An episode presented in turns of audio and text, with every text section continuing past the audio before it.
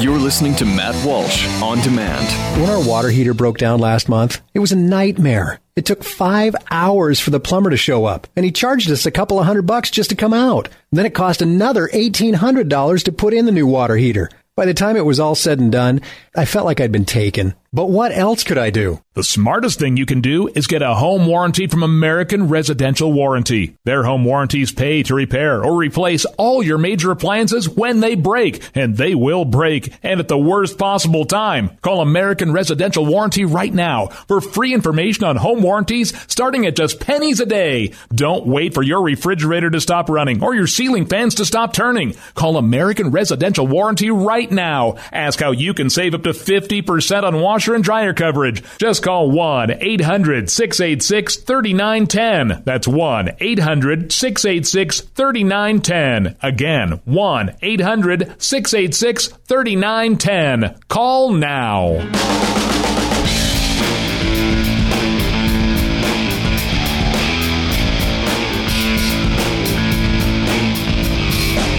Thank you for listening to the uh, Matt Walsh podcast. So, there was another debate last night. You know, I've said from the beginning that these debates don't serve much of a purpose anymore, considering these guys are on TV repeating their talking points for, you know, 28 hours a day, nine days a week already. Uh, now, if the debates were actually debates, if the candidates were allowed to argue directly with one another the entire time, then I could see a point to the exercise. Then we're watching them defending their positions off the script, thinking on their feet, being challenged, dealing with the pressure. Um, how a candidate handles that can tell you quite a bit about them, but that's not how it goes, obviously, uh, in the debates. You know, there'll be little flare ups here and there, brief arguments between two or three of them, but those momentary, momentary uh, tussles are always stopped by the moderators after 90 seconds or so. So, and even worse, or at least even more annoying, you always have that irrelevant candidate like uh, Christie or Kasich or Fiorina when she was still on the main stage who interrupts one of the night's only substantive, interesting back and forths to say something like, See, this is why the American people are fed up with the political class. There's too much arguing and blah, blah, blah, blah. Except that's not why the American people are fed up with the wash with Washington, you nincompoops. We aren't mad because they're too aggressively principled and they defend their ideas too forcefully. We're mad for literally the opposite reason. Besides, it's a debate, a debate where each candidate is supposed to uh, argue with one another. When the candidates just take turns giving two minute stump speeches, it's it's worthless. It serves no function. They're just saying exactly exactly the same thing they've already said 76,000 times since last Wednesday, so there's no point. Um, anyway, now that I've explained why uh, these faux debates are stupid, let me offer some analysis to that stupid, pointless debate. Uh, we'll start with Cruz. Up until last week, my biggest gripe with Cruz was that he'd spent the entire campaign playing patty cake with Trump, and finally that seems to have changed. Last night, Trump, uh, Cruz, I should say, you know, he played offense. He took on Trump over that silly birther nonsense, and uh, in the process, he made Trump look weak and ridiculous. So say what you want about Cruz, but you can't deny he's very smart, very difficult to beat in a war of words and ideas. And watching a battle of wits between Cruz and Trump is like watching a fencing match between a professional sword fighter and a six-year-old with a plastic lightsaber. Um, it's just, it's a bloodbath. Cruz is way out of Trump's league in the wits department. And so I only hope that he keeps it up and, and stays on offense. Don't go back to playing nice, Cruz. Okay, you beat Trump when you emasculate him and expose him for the wimpy, puffed up schoolyard bully that he is. So keep at it. Okay. Rubio. Um, you know, he didn't seem to get a lot of speaking time, but I thought he made use of the time he had. Rubio is a skillful, intelligent politician. Um, I think he'd be an incredibly formidable opponent against Hillary Clinton.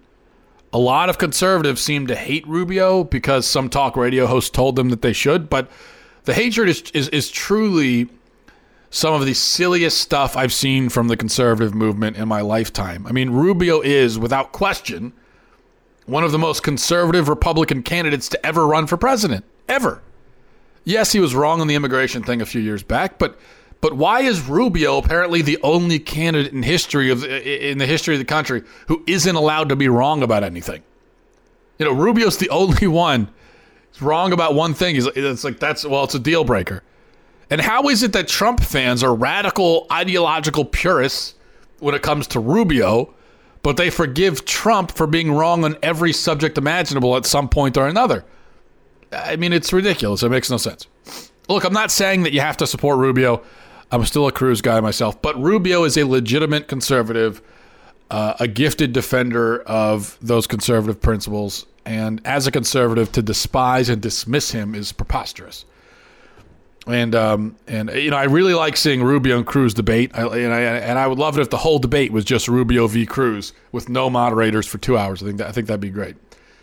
Christie, uh, the guy's a gifted debater, no question. He performed well yet again last night, I thought. Unfortunately, he told several blatant lies, such as claiming that he'd never donated to Planned Parenthood before. Um, and I also find his tough guy shtick irritating and phony.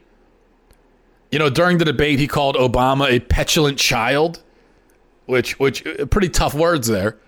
Said he wanted to kick his butt out of office.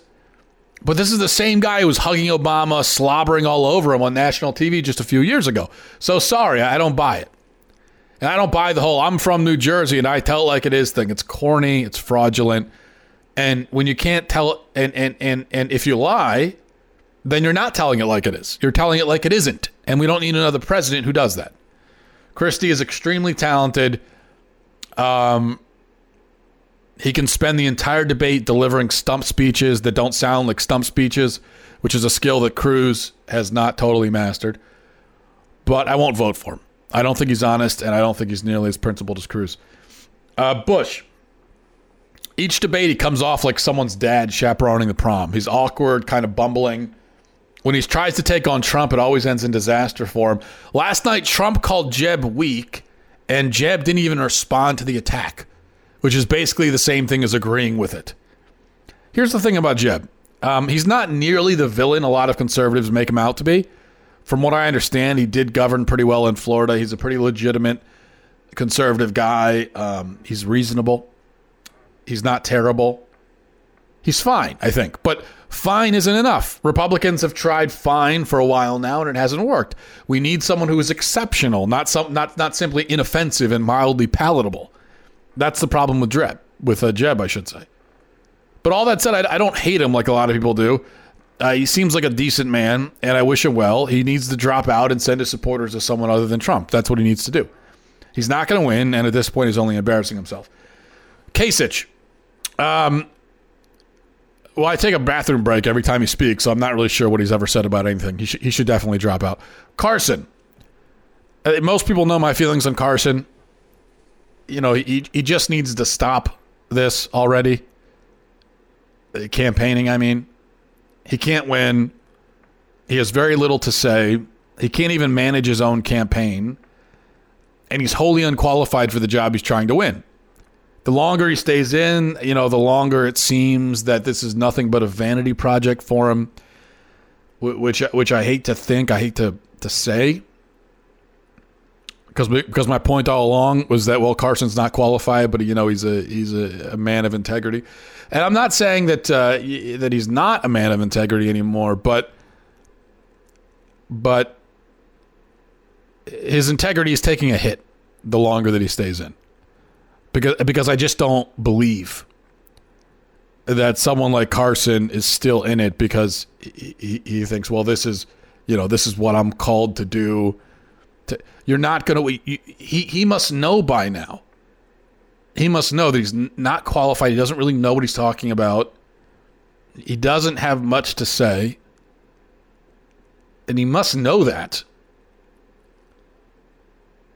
Um, he's not cut out to be president or even to run for president.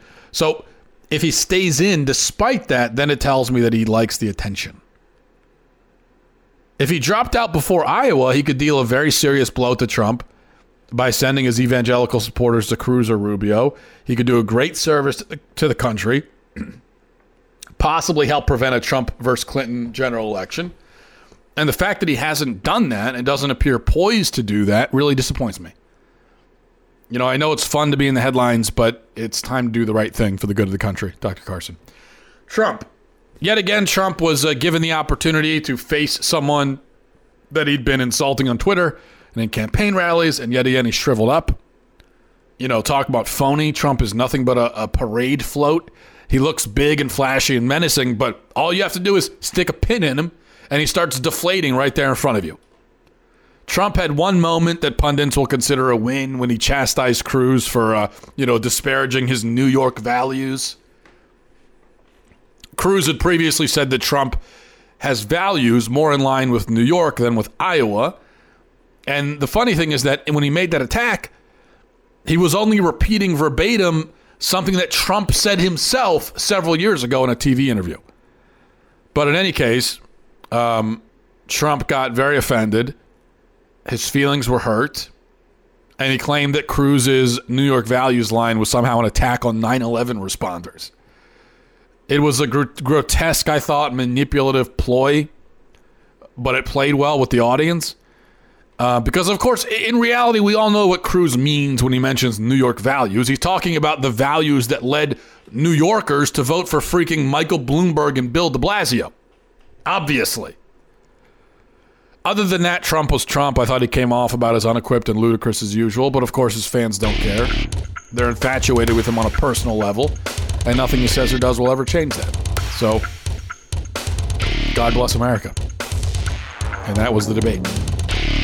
And that's it for uh, for this week. I'll talk to you guys next week. Have a great weekend. Say salute. Godspeed.